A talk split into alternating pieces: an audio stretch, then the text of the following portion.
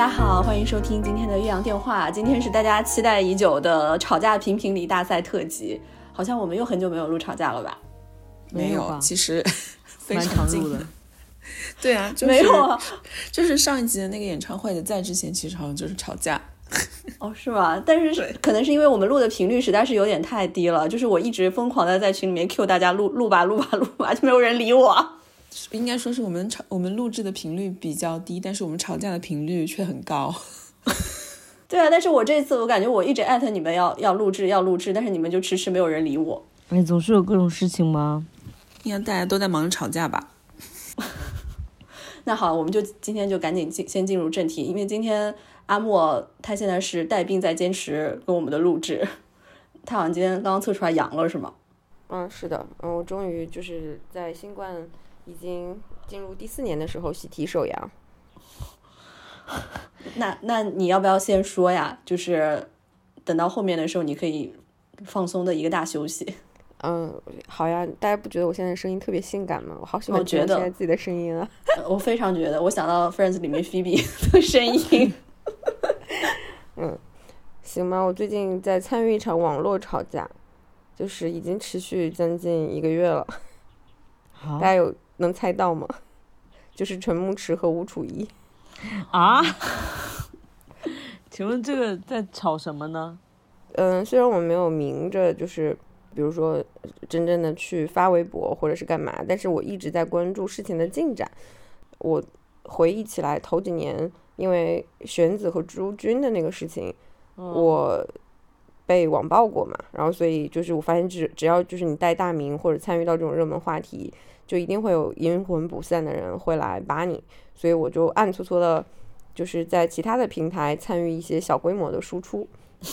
然后，呃，我最开始生气的点就是想要和一个人吵架的冲动，来自于在我的首页看到了一篇文章，就是这个人他应该是封神的粉丝，然后并且应该是陈牧驰的粉丝，就是好像还是个类似于熬学学者人设的一个人吧。然后他写了一篇文章，叫做《一个复盘：如何完成一次网络说服》。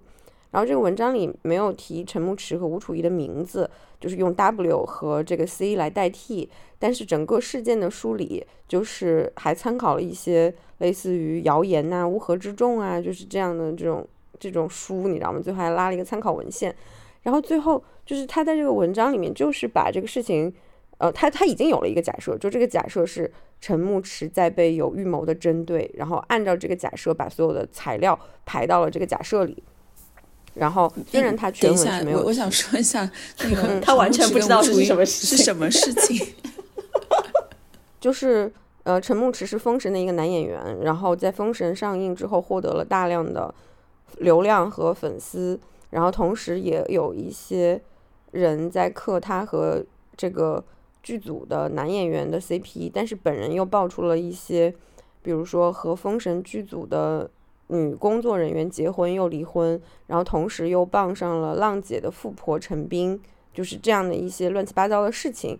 就是在他频繁这样上热搜热搜的时候，突然又爆出来了一个他疑似的前室友或者是前亲密关系的一个男性，就是刚刚说的这个吴楚一。然后尽管就是这个吴楚一他本身是一个小红书、抖音和微博都算是有一定粉丝基础的小网红，但是他不是娱乐圈的人。然后这个事情，嗯、因为某些操作的缘故，就变成了陈牧驰、陈冰、吴楚一三个人在热搜上霸榜，霸了快一个月了。然后我刚刚说到这篇文章是大概在吴楚一第一次发呃直播为自己澄清，就澄清自己不是呃要黑陈牧驰的一个一个一个角色，就是他就想让陈牧驰帮他澄清一下自己并没呃就自己和他曾经是室友关系，然后并没有说发小号黑他什么的，但是陈牧驰就一直和他的团队装死，就是没有出来做这个道歉。然后在这一个月里面，吴楚一和他的家人本人就不断的被呃开盒，然后发阴间快递，然后他们的工作和生活都受到了影响。这是截止到昨天最新的进展。然后我说这个论文大概是嗯在半个月前，就是刚开始，吴楚一第一次发直播为自己澄清的时候的一篇论文，就是真的让我看的非常的可笑。就是我刚刚说的，你有了一个假设，然后你把所有的素材往这个假设里套，你怎么都是能套得进去的。但是它没有就是任何的事实去支撑。然后我最近就是嗯，在其他的平台做一些小规模的输出，然后进行一些对峙吧。然后嗯，你该不会也写论文了吧？呃，我没有写论文，但是我会从传播学和法律学的角度去教育教育了一下这些人。嗯，怎么说呢？就是我输出的时候，我会发现说，真的会有一些陈牧驰的粉丝在看了我的输出之后脱粉，或者至少他们知道了，就是还原了事实的真相之后，也会去对呃变成了吴楚一的路人粉，或者说在昨天晚上吴楚一又上了一次热搜，就是他把他被网暴收到花圈呐、骨灰盒的这些。呃，证据摆在大众面前，然后很多路人就开始站他了嘛。但至少我会觉得，就是以前我因为玄子和朱军的那个事情开始不发言，就就很多社会话题把自己藏起来。我突然觉得还挺懦弱的，就是至少在吴楚一这个事情上，我选择了说话，选择了不管以什么样的方式输出一些在我看来是有常识和。呃，说得通的东西的话，还是会对我想要的那个理想世界是有影响的吧。然后他那篇文章，虽然他我刚刚说了，他没有提吴楚一和陈牧驰的名字，就是用 W C 来代替嘛。然后转发里面清一色的全部都是陈牧驰的粉丝在说说什么，嗯，还是得看文化人的总结呀，不啦不啦。啊，我就说文化人不是这么当的，真的气死我了，唉。啊！我气得我说完这些话，我又出汗了。就是这个事情到最后，其实就是关乎一个普通人，他到底是能不能以合法的方式维护自己的权益吧。就是最后在我这里是有点上升到这个概念，因为我对两个人都不熟，然后那个吴楚一完全不认识，陈牧驰听说过，就是封神那个胸肌很大那个男的是吧？是是是是。是的，他们两个就是现在就是之前上热搜，就是因为有这个 CP，就是可能有人去炒他们俩的 CP 是吧？因为两个人毕竟现实生活中之前是认识的，是好朋友，是的，就是啊，对，更红一点的那个男明星，他的粉丝就疯狂呃网暴男网红本人，吴楚一都都之前应该算是个素人吧？他呃一七一八年的时候进过娱乐圈，就拍过网剧，拍过网络大电影，他也在那个他的直播视频里说过他。接这些东西是为了付他和那个时候陈牧驰的房租，然后陈牧驰进封神之类的，好像也都是他带着去跑组的，就他还算是陈牧驰的半个经纪人。当年，然后后来就是他们分开之后，就是不在一个地方发展了之后，吴楚一就开始做抖音的主播，好像在疫情期间已经做到了北京的一个小小头部主播了吧。然后再后面就是做自己的这个公司去卖茶叶去了。哇，你对他的人生履历好清楚。反正这个事情，这个事情一开始我给周周补充一个就是背景啊，就是最开始有人爆出来他们两个人的事情是在 Instagram 的一个账号，然后那个账号上面就是抛出了吴楚一跟吴那个陈牧驰的很多很多照片，然后最后很多人去攻击吴楚一的一个点，就是说觉得这个 Instagram 的账号是吴楚一的小号。然后后来吴楚仪就有站出站出来解释，就觉得说，就别人质疑吴楚仪是觉得说是因为陈牧驰红了，所以他自己有点按捺不住，然后暗搓搓的开一个号去爆自己跟陈牧驰之前的恋情，然后想红，就是人家攻击吴楚仪的一个点。然后吴楚仪就是自证，就说这个小号不是他的，就说这个号是吴楚仪好像是一个身边的一个朋友，就可能比较了解他们之前的一些事情的一个人开的一个号。等一下，我想问一下周周，那你听到现在？你觉得吴楚一是男的女的？肯定是男的呀。如果哦，因为刚刚我在网上也搜了一下，你刚刚那个 River 说的。Instagram 那些照片什么的，大概了解一下，就是所谓的磕 CP 嘛，就是那我们不管是真是假，但现实是确实这个吴楚一就是那个没那么红的稍微弱势一方的人，现在受到了剧烈的网暴，受到了那个当红男星的粉丝的网暴，所以嗯，阿莫他站的是这一点嘛，就是你在网上跟人家所谓的吵架，其实吵的是这一点，对吧？对，但是我也想问一下阿莫，就是你是你看到那篇就是所谓的学术文章有点惹毛你，就是你想要去反驳，你是出于一种维护学术正义的那个立场呢，还是说其实你现在已经算是吴楚一的，就是就是不能叫粉丝吧，就是支持者之一的？我觉得我不算是吴楚一的粉丝或者支持者，我支持的是证据，就是我我在 别的平台疯狂输出的一点，我就是说。不论你是网络声讨也好，或者是法院判案也好，就是你要讲求三点吧，就是摆事实、讲道理和断是非。就是至少在目前双方提供的所有的东西里面，吴楚一这边是事实、道理和是非都有的，但是陈牧驰那边就是全程沉默嘛，只有他类似于发个什么冬至快乐，然后还有在鼓励粉丝说什么不要内耗，就是很多粉丝就会把他的这些暗示变成了。嗯啊，哥哥心疼我们，所以我们更要为哥哥而战，然后就去疯狂网暴吴楚一的这样的一个局面。嗯，就是很呃，我看到很多人是拿他和当年的二二七去做对比的。二七哦，就是肖战那个肖战那个事情。嗯，可是你同时在磕他们的 CP 吗？我没有，我没有在磕他们的 CP。我觉得这就是一个一个明星和一个想好好生活的普通人之间的完全不对等的一个关系啊。我觉得公众人物躲在事实的后面，然后让粉丝冲锋陷阵，这个风气实在是让我太看不惯了。现在已经有这种风气了呀？当然啊，当然。还有其他的什么一些？你以为我为什么在我我我们晨晨的粉圈里面没有一席之地？就是因为我不愿意冲锋陷阵。粉丝现在就是舆情很重要的一趴哎。他在江湖上也有风，也有腥风血雨吗？他不是走平和路线的吗？他也有所谓对家是吧？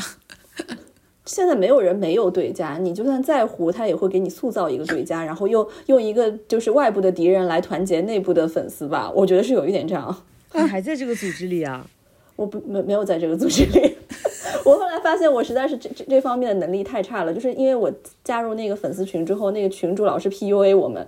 说哥哥那么累那么辛苦，让你们去做点数据，你们都愿意。什么哥哥那么辛苦给你们演戏，什么你们为哥哥做了些什么呢？就整天在那边 PUA 我，我就怎么像个传销组织一样？我就把那个群给退了。安娜阿莫后续有什么回复吗？你没有去看是吧？就是对方或者是其他人有跟你有继续把这个争吵继续下去吗？嗯，我觉得我现在就是比较平和的单方面输出，我不想和任何人对线。然后我甚至是注专门注册了一个小号去去去做刚刚说的这些输出的。我也不想被网暴，因为他的粉丝真太疯了。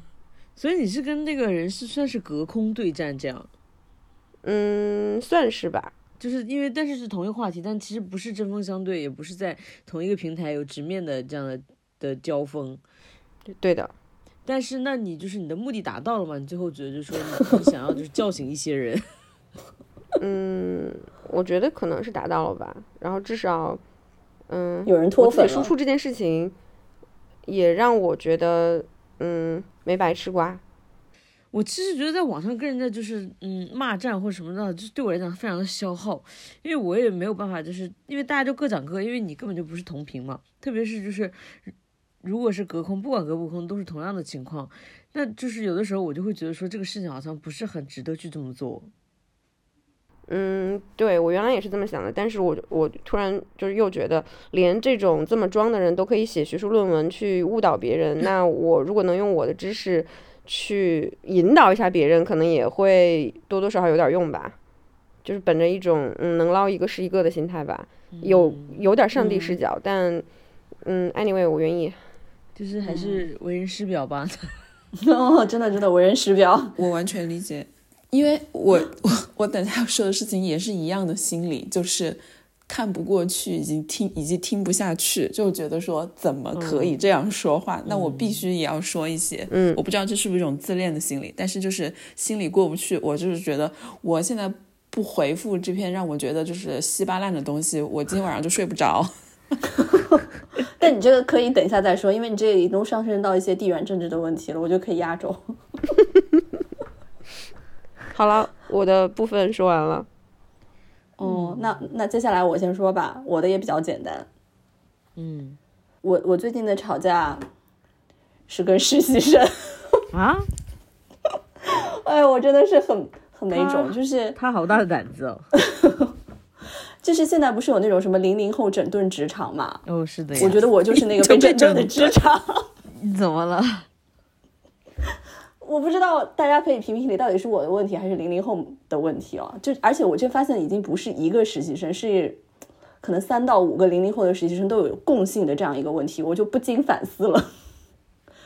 就是首先第一就是你发给他们的东西，呃，需要让他们他们做的一件事情是没有回音的。就是他不跟你说好，也不跟你说不好，可能过了很久之后才默默的跟你说，哦，刚才没有看见，或者刚好在上课。但你你可能是急着需要做这件事情的时候，这个时机已经过去了嘛，他没有办法当下来告诉你说这个事情行还是不行。就这点，我我已经觉得好像跟我们那个时候当实习生的时候不太一样。就是我那个时候当实习生的时候，我感觉就是如果说老师布置一个任务的话，就不管多紧急的情况下，我至少会先回，然后告诉他说我大概什么时候可以给你。就是要有一个回音这件事情，嗯嗯，一个是这个，然后另外一个就是有一个实习生当天被就是介绍到我们这边来的时候呢，他就叫我叫郭姐，然后我就说你可以不要叫我郭姐，叫我郭老师或者直接叫我名字都可以。他说好的，郭姐。然后我这个火又又蹭上来，然后我不知道他是在故意整我还是怎么回事。就是在我跟他说了两到三次之后，说你不要叫我郭姐，但他每次都是还是不停的在叫我郭姐，我就觉得也很生气。好像你上一个惹怒你的客服。对，后面还有一件事情呢，就是呃，当面在跟他们说一些问题的时候，他们会觉得说，哦，这个事情很简单，我分分钟就可以做出来。然后回回去之后呢，我迟迟等不到这个。分分钟就可以做出来的东西，然后我不停的去追问的时候呢，然后又是没有动静，一片就是毫无回应，然后打电话呢，甚至也会被他们按掉啊，这个胆子有点太大了吧？这是一种情况哦，还有一种情况是，比如说你们让你你让实习生来参与一次一次录制，一般来说你会告诉告诉他说几点钟，什么时候到哪里，然后实习生问的问题就是说那几点能走？但但大家都知道，有的时候我们录制其实是很难说的好，说几点几点真的能走，然后他就会跟你说，哦，我几点钟有事儿，然后每一次哦，就不是不是一次两次，他就会直直接就告诉你说几点钟以后我是一定要走的。哇哦，对，那来使个屁席呢？然后最后一件特别惹毛我的事情就是，这个然后这个实习生要走了，然后就是需要开一个实习证明，然后我们给他开了一份之后呢，他说他还需要第二份，然后我们这边就是。规定就是你如果需要第二份的话，那你前一份是需要先拿回来的。这个规定我也不知道是为什么，反正就是有这样一个规定。然后那个实习生直接就去找了我们的领导，找了我的领导。然后他可能是有一些家里人的关系，然后直接去找了我的领导，说他需要第二份实习生，然后并且把他跟这个领导聊天记录直接甩到我这边，然后说我现在可以开了吗？问你，你是不是惹到他还是怎么样啊？没有，真的没有。我现在对实习生非常的卑微，感觉他是在针对你。没有没有，真的真的不是一个两个实习生，是好多实习生都有这样的问题，就是所有的工作是没有回音的，然后还没有开始工作就问你几点钟能走，然后而且他们会有意无意的在在提醒你，好像这些这些他。这些人都是一定有一定的关系才能过来的。就比如说，我们有一个审片系统嘛，就那个审片系统里面会有三审的名单，那三审肯定都是领导嘛。然后那个实习生会默默的在旁边跟你说：“哦，他也是领导啊。”那什么意思呢？就是说我认识这个领导呀。这些实习生怎么这么贱啊？对啊，你现在听到觉得是实习生的问题是吗？不是我的问题吧？这句话真的太贱了。那我就问说：怎么是你爸吗？听起来你的实习生，你的实习生的特点并不是零零后，而是。家里有关系，对，是家里有背景的年轻人。嗯，哦，是吗？那反正我就是被这些年轻人们整的非常惨。现在，那你跟他们吵了吗？就是直接怎么吵？对啊，我后来就直接，我直接就吵了呀。在他们最后走的时候，我就教了他们做人，我就把我刚刚跟你们说的一二三点一条条列给他们听了，然后发现我被拉黑了。真的不知道谁谁气谁，不知道谁在整顿谁。我就觉得我现在狠狠的被整顿了，你们来评评理吧。很难评哎，就是主要是，其实他们并不能代表所有的零零后，但是零零后也有一部分是有这样特性的，可能是因为他们是有些背景，就会把这个东西加大了，因为我前段时间也碰到了几个实习生，然后他们就是你说的有几个共同的点，是比如说他们有一些就是说他们来的时候就会问说什么时候能走，或者是说嗯就很急着想要回家，然后会说什么什么什么时间我是有事情的之类的，然后还有就是会有就是呃发消息，然后什么东西他不回，就是他是在非工作时间他就不回消息了。嗯，你可以理解这件事情吗？怎么可？这不是我的事情，是我的事情，他已经死了。对 就是没有这没，我不能理解这样的事情。我就觉得你出来就是工作，因为你是有所求的，我就是这个是你，所以我觉得你那个有背景的人可能不一样，因为他可能在这里怎么做，他哪怕人不来，他都能拿到那个东西，他对你无所求，所以他就不怕你。但你正常的实习生，你过来你还是要有所求，因为你想要那个实习证明。那你这样的话，你就要就是跟老师去沟通他的工作模式，你要去适应啊。就是不可能是说呃，大家都按照那个劳动法规定的，那 不可能。就是就让他们就就应该马上让他们知道说社会上就是这样的。但我现在也觉得说，你觉得工作这种 非你们这种工非工带教老师的做法有没有点有点像苦 媳妇熬成婆了？然后但没有啊，不是，我当觉得我们是这样。当实习生的时候，我也很讨厌，就是那时候当实习生也是还有时间还要在学校，我也很讨厌我人不在公司了，就是非实习时间，老师还要联系我，也非真的是非常非常痛苦，就当时很想掐死老师。对，我觉得是这样子，就是这是工作性质的问题啊。你们这个工作性质就是这样子啊。包括我们之前实习的时候，我们的工作性质就是你你时刻要 stand by 的呀。你如果是你不喜欢这样的东西，你就不要到这个行业去实习啊，你就去那嗯种正常下班的地方呀。你要要要选这样的工作，然后又要正常下班，那就是你奇怪啊。对，而且我非常不能理解的就是为什么不回消息呢？就是哪怕你觉得你现在不能做这个事情，你告诉我你不能做，我就可以直接去找 Plan B 或者找其他人了。但是你就永迟迟不回消息，我就不知道你这个到底是什么情况、啊。不是，他们就是觉得说，就是呃，我我是这样猜猜测的，他们就是觉得说，就是下班之后消息是不用回的。哦，嗯，他们可能就是自己有自己这样一条一条规则，然后就觉得说不回，反正也不能怎么样，反正这个事情最后也责任也不在他身上。嗯对啊，所以就是零零后确实是这样子，就是下了班之后是找不到人的。但是也没有，也不是都这样，也有好的啦。我们这边也有好一点，是就是也不是好一点，就很好的实习生，就比正职员工还要还要好用一些，就是看个人的修为吧。我没有碰到过好的，我真的可能是是不是因为我们现在进来实习的人都是一些 带资进组的，我觉得是因为这个原因是致使你 如此狼狈。而且我这对他们真的是非常卑微，就是态度极好。这个我是相信的，嗯，卑微也不至于吧？Why 要卑微？就是人家给我整理个唱词，我都要说辛苦了，太感谢了之类的这种话啊。天呐，还要太感谢了，辛苦。我觉得礼貌上是要说谢谢，但是就是辛苦了，太感谢了，好像也不是很至于。就是他能理我一下，我都觉得好感人哦。你怎么了？到底是谁带谁，谁教谁？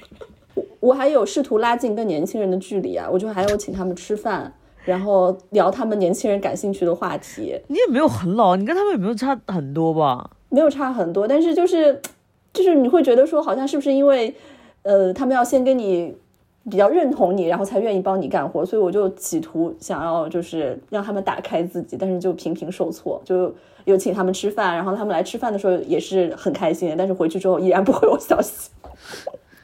我 我知道你身上有一个点，可能是跟零零后非常格格不入的，讨好感是吗？就不是就是过分勤劳，天道酬勤。多谢你。真的，我没有见到特别勤奋的零零后，就所有的实习生里面没有见到。嗯，就导致我觉得他们真的找不到工作，反思一下自己吧。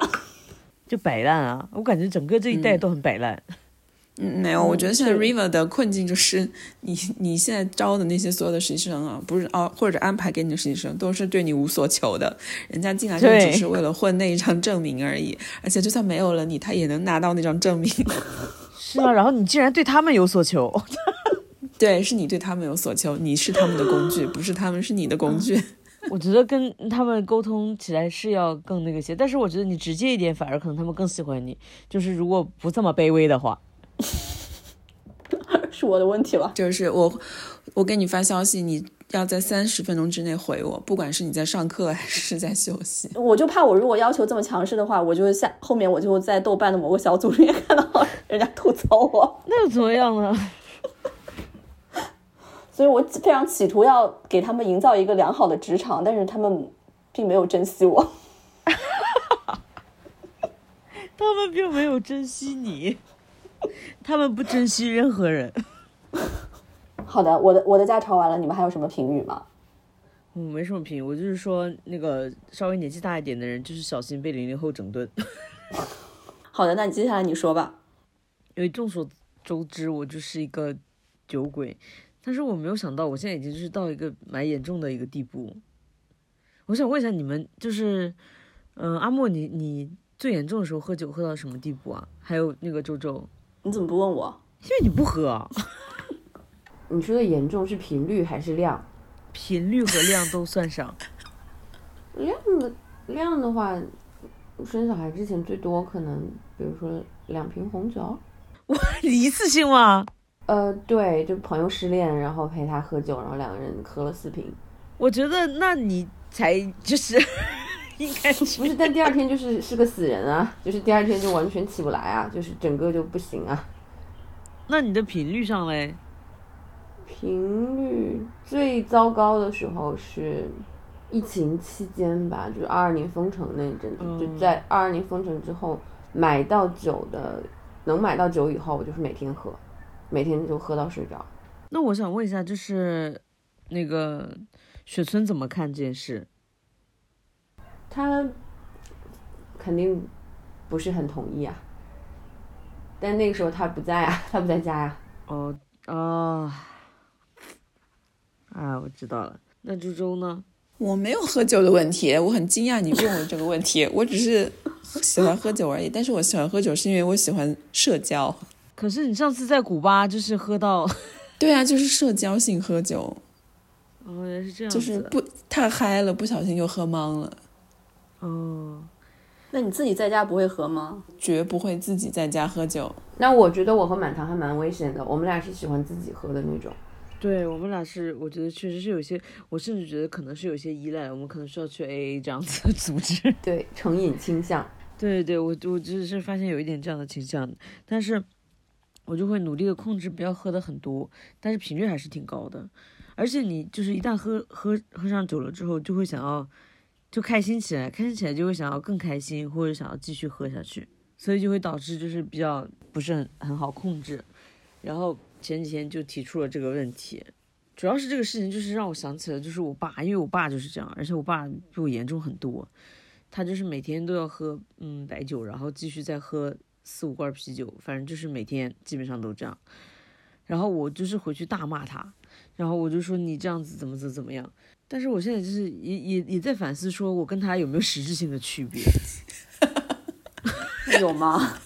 好像就是我，所以我现在努力在那个那个不往他这个方向靠近嘛。因为我当时跟我爸吵了之后，他就说这是就是说这是他的自由，他想要这样子让他觉得很快乐嘛。然后我们就说，那你这样对身体很差。对，就是我女朋友也是这个原因，她觉得说就是对身体很不好。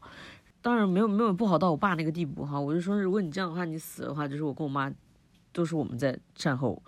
然后他就说：“那你们也可以不用管我，因为我就是想要自由自在的这样喝酒，这是他的生活方式吧，大概就是。”然后当时就是一个不欢而散。然后现在我就也在思考这个问题，因为我就是，就是我也挺喜欢喝酒的呀，就是这对我来讲，可能也是一个生活方式，但是它它不是很健康。但是如果我选择不健康呢？主要你的不健康是需要你的伴侣去承受的。这个事情我真的也是，因为我爸前段时间在上海待了一段时间，我发现他也是真的每天都在喝酒。然后他只要一喝酒，我就觉得很紧张。你紧张啥呢？就他之前喝酒出过毛病吗？还是怎么了？对啊，他本来心脏也不太好啊，而且我就会觉得，就是我要承担的这个后果，我是觉得自己是很难去处理的，而且它会造成我一个非常大的焦虑。就比如说我前前段时间晚晚上大半夜一点多钟，然后突然有个朋友给我打电话，说他爸就是突发脑脑溢血还是脑梗吧，然后就问我说了不了解什么什么消融还是什么什么东西，什么是怎么回事？然后第二天我就立马给我给我妈打电话，我就特别嘱咐他们，我说你们可一定要当心身体啊！我觉得我就很害怕，就是这种接到这种大半夜的电话什么的。可能你你的女朋友也会觉得说，比如说万一你真的出点什么事情的话，他可能也不会开车或者怎么样，他会很担心去承受你的这个后果呀。可是我就是会觉得说，就是抽烟也好，喝酒也好，都是一样的呀，它都是对身体有害的，就是不能拥有 这样的不良的习惯吗？可以啊，每个人都可以有不良习惯，而且应该有。我觉得 关键是你跟你现在的那个量，喝酒的量跟频次是怎样的，然后这个这个频次跟量是他不能接受的，是吗？那到一个怎样的程度是他可以接受的呢？你有问过他吗？哦，所以我们就是后来就是协商出来了一个。一个新规，也不是新规，就是一个 一个规则，就是说我可以在周末的时候喝，但是也不能喝太多。多少是太多？就是我喝的时候，就是要大概，比如说昨天的话，就可以跟他商量一下，可以喝，嗯，六个小杯的清酒，然后，呃，前天是可以喝这个，然后昨天就是可以喝两罐啤酒。那你是 OK 的吗？对于他规定的这个量，就是如果我自己不。不被叫停的话，我可能会喝到 double 这样子。嗯，它有它有带来一些相对积极的一些效果，就是说，因为你喝酒的机会变少了，你就会精心的去挑选你要喝什么酒，就是把有限的肝功能用在嗯更值得的酒上。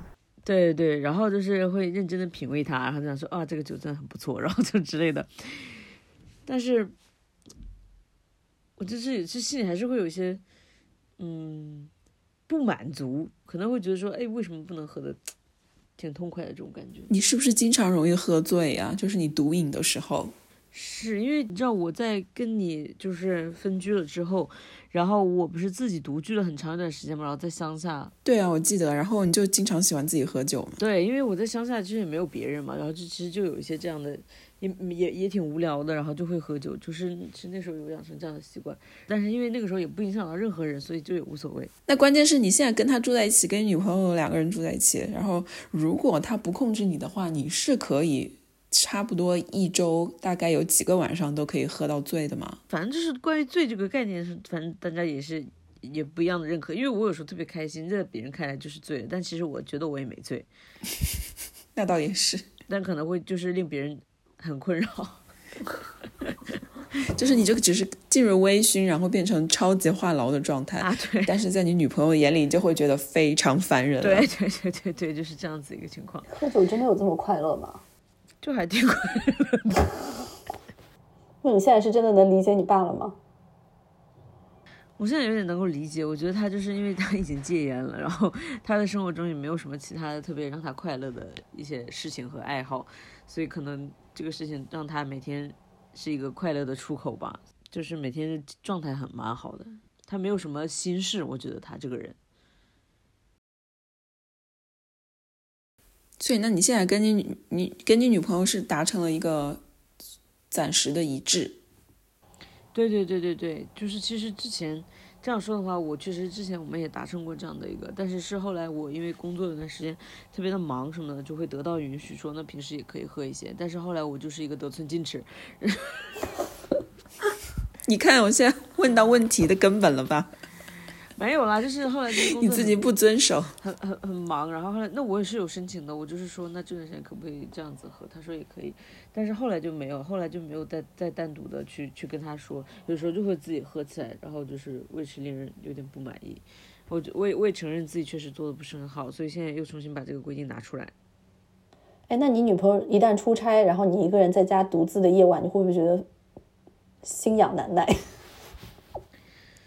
是啊，肯定是啊，而且就是，我觉得他也有一点不好，就是说，如果就是被这样子限制的话，当你有这样的机会，你就会觉得非喝不行，就其实甚至你可能没有那么想喝。你是现在是青少年吗？就是真的会有这样的感觉。嗯，所以我现在就是暂时先努力遵守，不是暂时，就是会努力遵守，就是反正这个事件引发出我蛮多思考的了。嗯，我不，你说这种酒精的成瘾的基因是不是只存在于某一类人身上？我感觉我好像很难酒精成瘾。我以为你要说东北人，我差点以为你要说东北人，你为什么吓死攻击我了我没有，没有。好像是有一些基因方面的研究的，就是成瘾体质它是可以遗传的，所以有的时候我也突然好像到了一定年纪可以理解我爸，但是、嗯、对，而且你爸也是这样。但但我我觉得我不会成为他。但不过就是，如果真的是到那种程度的酗酒的话，已经就是影响你的大脑和神经了的话，跟我们现在聊的这种成瘾还是，不是一个层级的。其实我觉得还是不一样。就是我觉得他们已经算是酗酒，但是我们还没有到这个地步。嗯，但就如果说我们在成瘾初期不遏制的话，最后肯定也是要进，入那个状定会变成态。这样的。是的，所以我能理解，呃，你女朋友对你的这个关心，但是关心的方式，有的时候你知道吧，人是会逆反的。就是以我爸那个时候为例，就是我我和我妈越管他，他越要见缝插针，找时间找机会的去喝酒。是会有这样的 心心态。对，所以我说，我觉得可能还是要把选择权，至少就是主要的决定权放在自己手里，让自己感觉到那个弹性和度，才会更好管理。就那所以我们到底应该怎么劝你们呢？你干嘛劝我就是们 就是我要劝我爸，你们我就不劝了。就是不，我关键是你爸喝酒，你你是想让他完全滴酒不沾吗？喝的也不这个有点多吧？就每天也会喝一些吧。就这一些是多少？那我也没跟他生活在一起，我也不知道。但是他来上海那段时间真的是，就是会喝一杯白酒这样吧。真的还好吧？没问题吧？那这真还好哎，甚至如果他喝的是药酒，可能还更好。但不是要但是我前几天看到的一个最新的报道，就是不论多少，只要是酒，它就是有损伤害的。对呀、我就是看到这种东西，我就一一直不停的给他发这件事情，然后我爸就会说，根本不会游泳的人来跟你说有呃什么 游泳的坏处什么之类的，我就更气。我觉得你爸还没有掌握到精髓，他如果一天到晚给你发什么熬夜伤身这种帖子，你会不会也很生气？就是十点钟以前必须睡觉，就是如果超过了十两分钟、十分钟，也是对身体的伤害，你会不会也很生气？不会啊，为什么要生气？我觉得说的是对的。但是你肯定也不会照做啊。我不行，那我肯定也是会尽量早睡啊。但我觉得逻辑是一样的，就是说，哎，就是你也不要管我，我也别管你，只要在适度的范围内是合理的就行。我觉得一天一杯那个那种是小杯的白酒的杯子的那种一杯吧，对啊，我觉得不是那种大水杯吧？不不是大水杯，就正常的杯子吧，或者就那种碗，就正常的一个碗吧。哈，那你是没见到我爸喝多少？我觉得真的还行哎，关键是他的那种什么肝功能指标什么的都正常的话，应该就没什么问题。当然不正常啊，那医生有说什么？你爸是最好就是每天一滴酒都不要沾吗？当然有说啊。哦，那 那就是另外一回事了。我在想说，我是不是对我爸太宽容了？因为我爸每天他从好像是从十六岁开始抽烟，每天都是一包烟，或者有时候一包以上的烟。然后我跟我妈就是完全放弃，这样说：你抽烟只要在厨房抽，然后把门关上就行，不要影响其他人，就这一个要求。啊，那你们全家都好，肆意哦，我觉得你们全家都蛮做自己的，那你全家真的只只关心自己。就是也没有得到任何的管束，也没有人要去管束别人，好完美哦。没有啊，因为可能我我无所谓，反正我又不跟他生活在一起。但我妈的逻辑就是觉得说，还是维系家庭的表面和平更重要，可能觉得。蛮好的呀，我真的很羡慕你们家。嗯好的，我的也讲完了，那么下面重头戏来到了周周的，好吧，那现在我来我来说了，到我了。哎，我们今天录制的好顺畅哦。其实我这个事情已经过了风口浪尖了，我要找回当时的情绪有点难了。就是刚刚我很想接着阿莫的，接着阿莫的话说，因为我觉得我们两个事情很相似，就是看似跟自己好像没什么相关，然后却让自己就是气到晚上睡不着的那种。我必须要把这段话发到互联网上，让全世界的人能看到，有这种非常自恋的情绪在。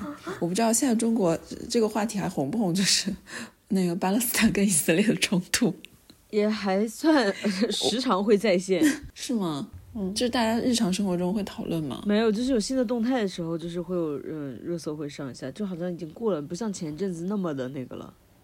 对，就是好像这个事情，这个事情也确实在中文互联网上也是非常非常割裂。人家不是还说，那个开玩笑说汪峰跟章子怡离婚都是因为一个支持以色列，一个支持巴勒斯坦吗？我好像是的。我有一点就是，我现在身在德国这边的舆论氛围又跟其他的欧洲国家、跟欧美国家又不太一样，因为他们这边的宪法规定的，德国的国家宪法规定必须支持以色列，这个是写在他们宪法里面的，啊，所以 啊，真的。这个啊，这个宪法是刚刚更新的吗？对啊，没有没有，就是以色列建国都是德国出了很大的力的，就是包括以色列的国庆什么的时候，就是德国的那个国会议会都会在议会里面就是举办庆祝活动，然后专门庆祝以色列国庆多少多少多少年。是这样的。嗯，德国是对那个犹太人有原罪吧？可能。哦，是这样的。好，所以我身处的这个舆论环境就是这样，就是如果我打开电视机，所有电视机都是公共电视台，我看不到任何就是公共电视频道的记者身处加沙的报道，他们所有的记者都在特拉维夫，都在耶路撒冷，就是都在以色列的那一面，甚至都没有记者派去巴勒斯坦的国土，没有领土，没有派去加沙的报道。他们的那个嗯，德国之声的那个网站上对这个专题的名字都是叫 Israel at War，就是身处战争的以色列，是这样的一个专题报道。嗯，那个专栏是这样写的。因为是在这样的环境里面，我就会觉得我要表达的声音，我很难找到，也不是那么难，但是我就是觉得在公共的媒体上面，我看不到我想要看到的内容，或者我看不到其他的一些，比如说评论家啊，或者是记者啊。报道或者是发出我想要的声音，这就让我觉得说有一部分的放眼四周，就比如说，呃，那个事情刚发生的时候，十月七号以后，就是就在那个柏林的勃兰登堡门，他们就直接搞了一个灯光秀，就是投射的是那个以色列的国旗，嗯，然后紧接着又举行了好多次那种大型的集会，什么都是支持以色列之类的。我没有说这个支持以色列不行啊，就是当然。事件的一开始就是这一轮的冲突，最开始十月七号确实是哈马斯发动突袭，然后确实也杀害了很多平民，一千多以色列的平民，这个肯定是事实。就是我当然很理解支持以色列，但是随后以色列国防军发动的对，呃，对巴勒斯坦的那些空袭，一轮一轮的空袭，造成了多少？当时只是数千人，现在已经上万了这样的一个死亡，我就感觉我甚至都不能在公共的媒体里面看到这样的报道。我都找不到这样的报道，就非常让人觉得生气。就是这种这种片面的报道，实在是让我觉得，就是甚至都觉得有点恶心了。然后整个事情的高潮呢，发展到我在 Instagram 上关注了一个很久的一个，嗯，他是一个加拿大人，但是他一直在柏林生活的这么一个喜剧演员，一个 stand up comedian，是做脱口秀的。他有时候就是会，嗯，时不时的发出一些对时事的评论啊什么什么，我都觉得挺。挺说得到点的，嗯，但是我不知道为什么他就是在这个问题上，他一般很多人都不愿意去触碰这个话题的，但是他就偏偏就连续发了好多篇那个视频，他就对着镜头说什么什么什么，而且因为这个这个脱口秀演员呢，他是个 gay，所以他说起话来呢，就会你知道就是非常的以理仪气的那种嘛，是这样表里表气的那种 那种那种语气，就会更加有煽动性。其中有个事他就说，我记得他说的是什么，嗯。哦，我最近看到很多人，呃，在那个网络上发出什么，呃呃，Free Palestine，就是解要自由巴勒斯坦，或者是解放巴勒斯坦，Free Gaza，自由加沙这样的口号，他就把这个这两个口号就是批的一文不值，就觉得说说出这样口号的人都是被洗脑了，被哈马斯洗脑了。他最后就是说，真正要需要解放，Free Gaza from Hamas，from Palestine from Hamas。他最后就说了一句这样的话，当时看到就火冒三丈，然后我就发现下面的评论好多都是，就是说哦，你说的好棒啊，终于有人说出了常识什么的。我就想说，诶，就是因为关键是我一直在关注他，我觉得他这个人还是蛮……我既然选择了关注他，我是觉得他说的话应该是蛮能说到我心里去，我才会关注他。但是我好像有一种你知道吗？被刺痛了的，或 者被背叛了的感觉。嗯，然后我就留了发了很长一篇评论，意思就是翻译成中文，意思就是说，哎，我现在吵架都是在外网上跟人家用英文吵，然后好厉害，还还要写完写完以后还要检查自己有没有拼写语法错误，这种 就很费精神，你知道吗？很费时间。对方是母语使用者，我只是一个外国人，这样说啊，很怕自己落下风。嗯，然后我就说，我现在跟你解释一下什么是逻辑问题。我说，我说没有人在说，没有人在说哈马斯对以色列的这个袭击是对的，或者是也没有人在支持哈马斯对以色列的袭击，没有人任何人这样说。当人家说 Free Gaza，意思就是说他们反对的是以色列作为一个民主国家对这个加沙被围困的飞地他们的空袭，一轮一轮对平民的无差别的这种袭击，大家反对的是这个。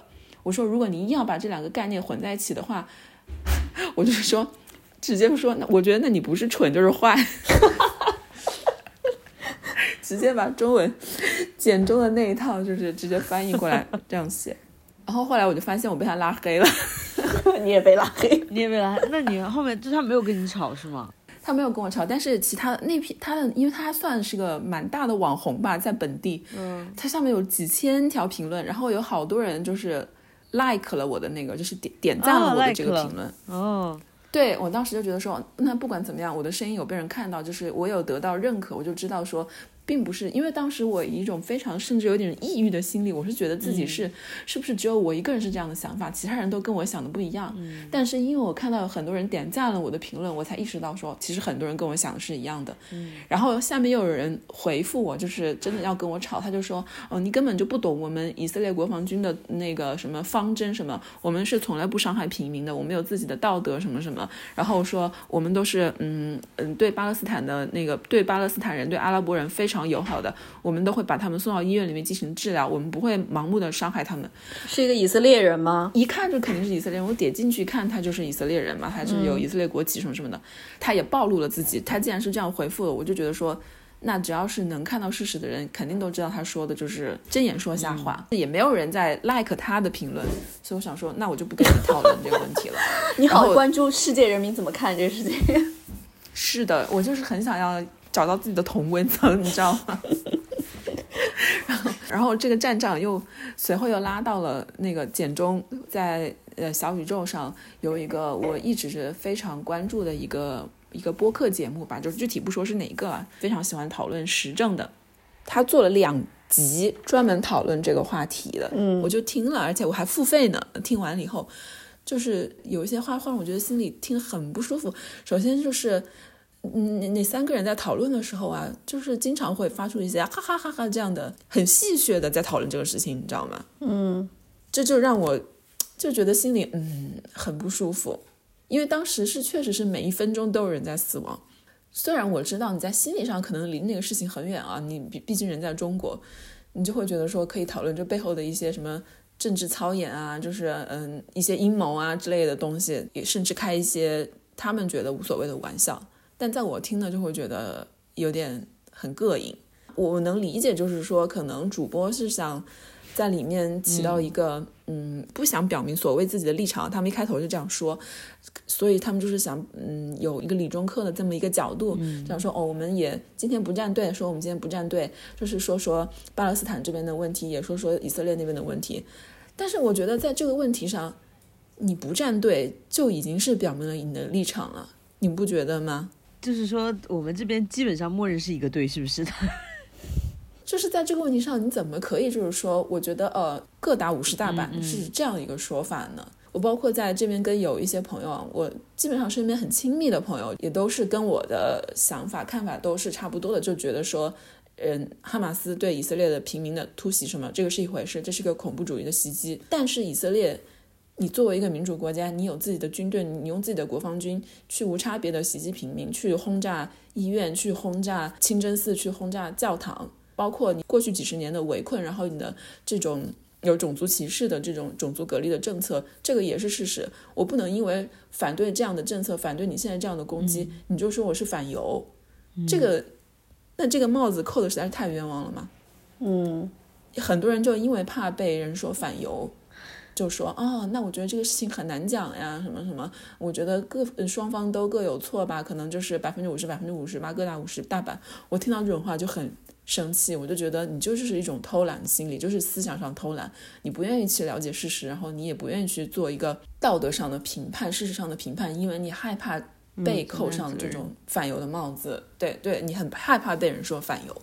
嗯，所以你做了什么呢？所以我就在那个，嗯，不是小宇宙的那个播客节目下面都有评论嘛，评论区其实很热门的节目，很热门的节目里面，不是评论可以上达到上千条嘛？嗯，我在那个期节目里面留了大概大概五六条评评论吧，没有，可能上十条了，因为最后还有一些回复什么之类，就是进行讨论什么的，有人支持你吗？挺多的呢。有一条最多的那个评论好像有四五十个，还是五六十个 like 呢呢。但是你在中国的这个互联网语境里面讨论这个问题，其实会跟德国很不一样哎。嗯，就你没有没有看到现在简中互联网上面的有一种立场，就是说啊，嗯什么质疑希特勒、理解希特勒、成为希特勒，犹太人就是应该被做成肥皂，不都是会有这样的说法的？这有点真的太吓人了。对啊，这个真的很吓人，这个真的很吓人。但是另外一个极端就变成我呼吁停火，我现在呼吁停火，都有可能被人说是反犹。哦，我还刚刚忘记说，因为就是甚至在十月初的时候，在德国这边都不允许你去呃组织参加那个支持巴勒斯坦、支持加沙的游行，有很多游行都没有拿到那个认可，因为你是要去跟政府申请的嘛。还有一些这种学术讨论什么的话，都被政府取消了，就直接关停了，这样的一个状态。现在好一些了，后来过了大概十月中下旬的时候，出现了这种和平游行，而且也是比较大规模的。但是就是有一些口号你是不能喊的，就是喊了以后，当时我现场就看到有人就被拉走，被警察拉走了。而且那个口号，在我觉得也并不觉得是什么特别反犹的口号，它就是说，嗯，翻译成中文就是说以色列轰炸德国出资。就是德国出资帮助以色列进行轰炸，就是这么一句口号。嗯，我就看着前面那个人就被警察拉走了。这感感觉不到反犹啊。对啊，就是你对这个反犹这个帽子到底是怎么个个扣法呢？我比如说，我说我反对内塔尼亚胡，这个也算是反犹，因为他是以色列现在的这个政权的总理，那这就很很可怕了。就跟国内简中网络说什么什么做成肥皂，什么理解希特勒，我觉得这个两个极端都很可怕。嗯，但你现在周围会不会存在一个年龄上的不一样？因为其实如果所有的公共网络都是在一边倒的支持以色列的话，那其实是不是上了年纪的一些人，就是还看电视的人，其实接受的都是那一套东西。然后相对年轻人，如如果能接触社交网络的话，他们会就是更能看到巴勒斯坦现在或者加沙地带现在真实发生的一些情况。对，现在都是这样。这个有一个有一个巨大的代际差异。之前美国那边就是表现的特别明显，是哪个机构做调查，就是发现说倾向于支持，我不忘记了，就是倾向于支持呃巴勒斯坦或者是强烈呼吁停火的，全都是大概二十多岁到三十多岁，或者不超过四十岁的这么一个代际。然后可能四十岁以上再往上的，就是可能是百分之八九十、九十以上的都是支持以色列的，支持他们轰炸加沙的。嗯，就是代际差异非常明显。现在最近就是在简中网络上，就是会有一堆的人，就是像你说的，就非常极端，因为反对以色列，然后去给过去那些，比如说是辛德哦辛德勒名名单就对给辛德勒名单打一分啊。我听说，我听说说这个辛德勒名单在猫眼上评分被拉到了好像三点几还是四点几。就是蛮荒谬的感觉，感觉失智了这些人。对啊，反正我觉得在这个问题上，就是这个非常巨大以及可怕的这个事情上，展现出了很多让我觉得匪夷所思的，的面相。嗯，很多让我匪夷所思的面相，但是我自己就是去跟他们吵的一个面相，就一个是我刚刚说的，在 Instagram 上跟我那个本来很喜欢的那个、那个喜剧演员，就是我留了一下，我就说你把这个逻辑搞清楚。我说那个 Free Palestine, Free Gaza 并不是反对犹太人，我说你你把这个等同的话，我觉得你是故意这样子，因为我觉得你作为一个喜剧演员，你是有这样的一个基本的智商，能看得出这中间的差别的。但是你就是把这两个，就是我觉得故意混在一起，你要不就是为了就是涨粉，嗯，你要不就是就是混淆视听，所以说不是蠢就是坏。然后另外一个，我在 简中网络上就跟那个所谓那个主播，我没有跟他吵，我就是留了很大段很大段的上百字的那种评论，我就觉得说。你们就是这种在这个问题上说，哦，我们今天不站队啊，我们就是呃理中客一点。但是我觉得在这种已经当时就是每天都有多少多少的儿童在空气中死亡，你还在那边啊哈哈看似冷静的口吻，这个我是真的不能接受的。嗯，是我就想说，你怎么可以不愤怒？我就是说起来有点矫情啊，就是你当你在看到这样的事实的时候，你怎么可以不愤怒？好了，我也理解你。这个事情说到这里，感觉有点无解，我就把它带入到我的生活中啊，就是。知道是因为是地缘政治的环境、地理环境的原因，就是我感觉离我上，对我心理上离我感觉非常近，就是在我甚至有一阵子，我就觉得每天分分钟大家都是在想着这个事情。现在当然稍微冷一点下来了，跟所有的国际新闻都是一样的一个趋势，但在之前的时候，大概两三个礼拜前吧，柏林呢就是有在进行一个色情电影节，然后呢，这个这个事情怎么会联系起来的呢？就是我就是买了两张票。那天晚上的放放映是叫什么《裸体以色列》，我想说，哎，这个好像有点意思啊，我就买了这两张票，一张给我，一张给我男朋友，就说晚上去看。他当时就很开心，想说，呃，肯定男生肯定喜欢去这种电影节嘛，色情电影节，开心的要死。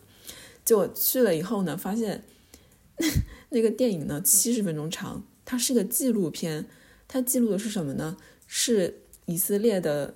男性就是曾经，因为他们反正全民服兵役嘛，大部分的男生都服兵役。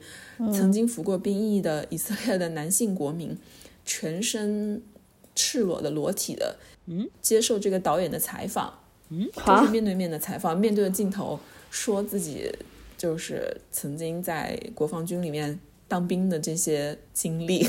啊，这叫什么色情片？好莫名啊！为什么他要全裸接受采访？但是全裸，而且说的很多都是 军事话题。他不也不是那种军事，他是跟自己的性，或者是跟自己的男性对自己自己对性的理解，自己对两性的理解，自己对男性气概的理解有关。背后的有一个 context，就是说国家的这个兵役服兵役的制度怎么塑造了这好几代的几十年来的，从二十多岁、三十多岁，他最后采访到七八十岁的这些男性的他们。怎么看待自己？怎么看待社会？怎么看待女性？嗯，它不是那种我们 想象中的色情电影哈，就是它是非常政治化的这么一个电影。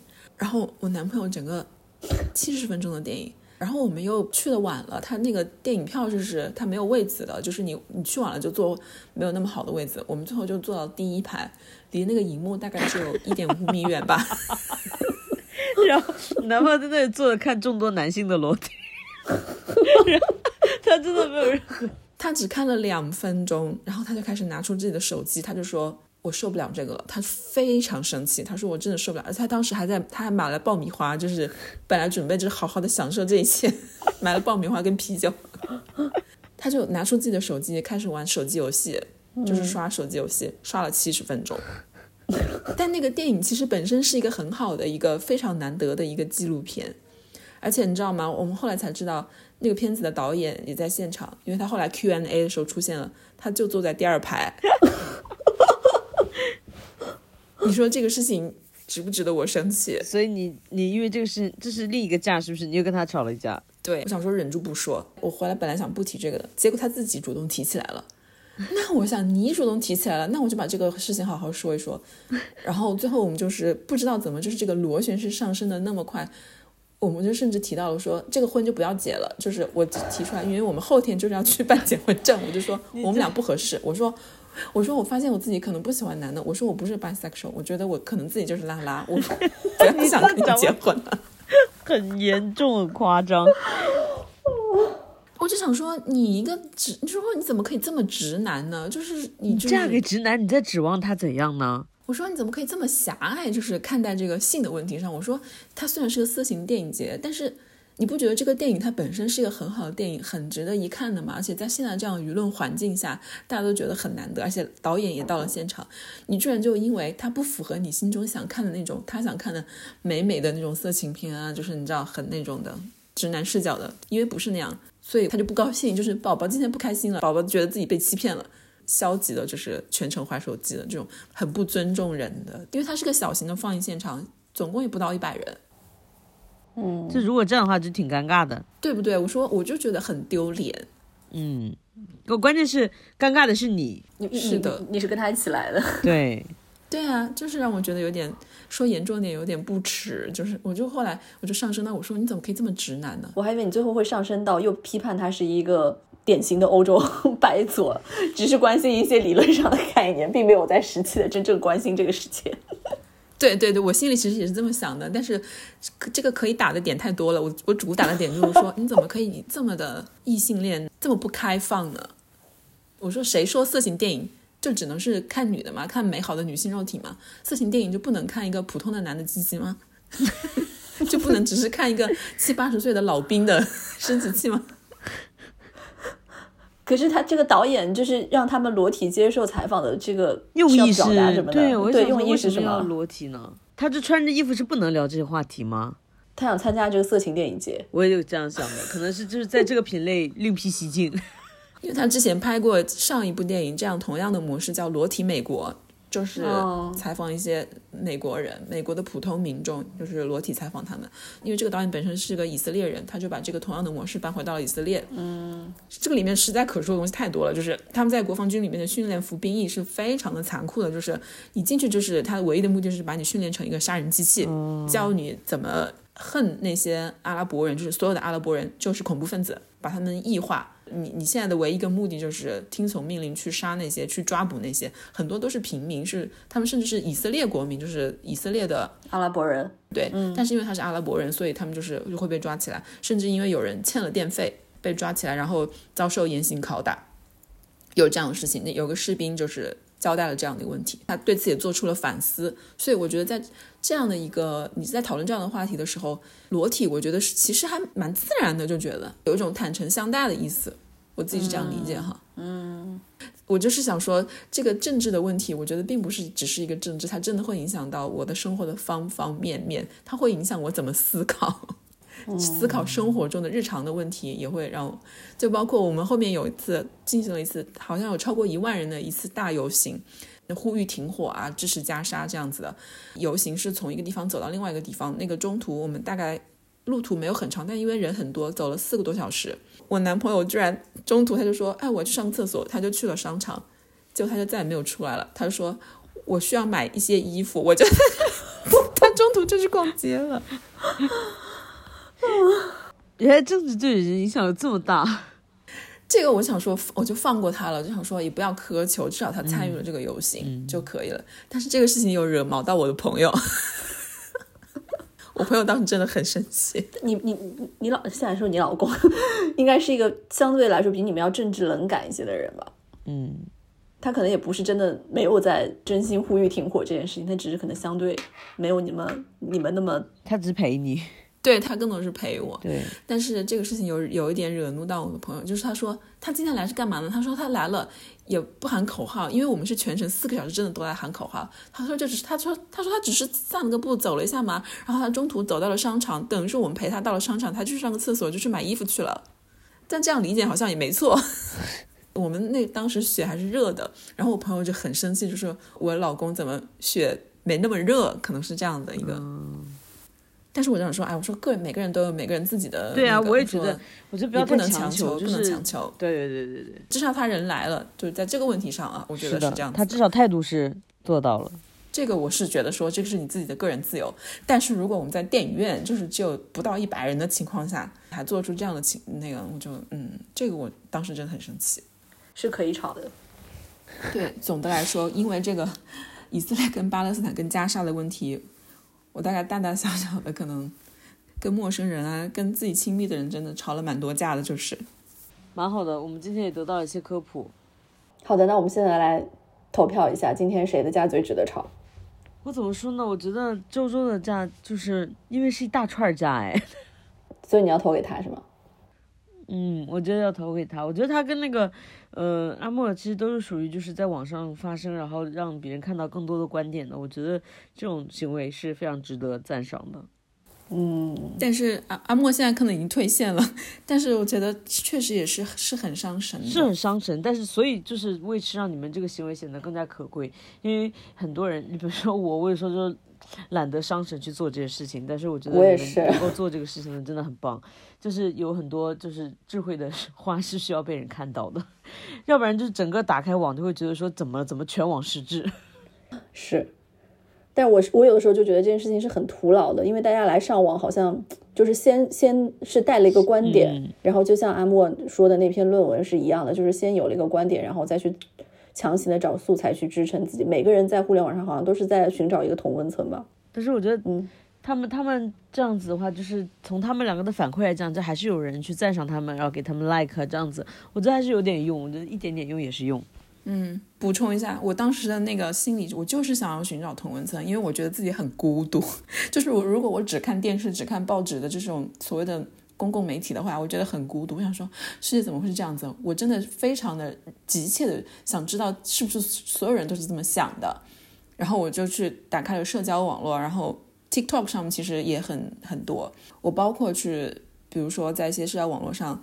他们的那个德国的媒体也有自己的社交的账号嘛，社交网络账号嘛，我就去看，比如说他们每一条关于以色列的报道，下面的评论我都点开看，很多都是以几千条、几千条的，最赞的评论永远都是说你们为什么报道如此偏颇？为什么你们从来不报道加沙的情况？你们从来不报道巴勒斯坦的情况？然后我就会去逐个的点赞，就是我虽然因为都是德语，你知道吗？我德语真的没有到可以留言吵架的地步，于是我就去点赞那些我觉得说的很好的话。嗯，我有的时候也会干这个事情，我就不会真的去输出观点，但是我会去 like 跟我一样观点的人，也是一种支持，对，想把它顶上去。好的，那我今天这一票也投给周周吧。那周周呢？自投。我觉得其实啊，嗯，River 那个虽然很窝囊，但是但是很值得说，但是也值得说的。如果是我的话，我可能蛮早就会说了。但这个也就是没有没有结果的事情啊，就像是他反正哎呀，现在互联很快就走了。对啊，互联网上吵架是一样的，就是没有什么任何的作用。